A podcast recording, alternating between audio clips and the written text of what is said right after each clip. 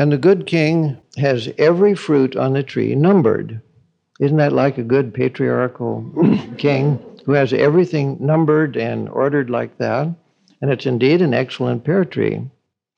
But the handless maiden manages to eat one pear a day without aid of her hands. And the gardener discovers that a pear has vanished each day. He goes and tells the king. The king, who is a good man and a kind man, sees the handless maiden come and eat her one pear from the tree for the day. And the king falls instantly in love with her. He goes and gets her and sweeps her off, takes her back to his kingdom, and marries her. And again, uh, he convinces the handless maiden that she doesn't need hands because they have all the servants they could possibly want. She's queen of the realm now. What would she do with hands? She buys this for a while. It's amazing how handless maidens will buy this kind of talk from people.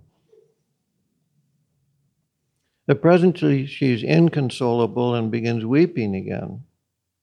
And the king, good man, says, All right, I will call my magicians and we will make. So the magician makes a pair of silver hands, fits them to the handless maiden, and the whole kingdom comes to compliment the handless maiden, since now the silver handed maiden, on how graceful and how beautiful and how wonderful and what exquisite uh, mannerisms that she has. Well, this is the next thing that a handless maiden does, and that is that she goes out and learns some femininity. She gets the books, or she goes to finishing school, or she gets somebody to train her how to do things. Her feminine capacity in its natural aspect is gone, but she gets a silver replica of it.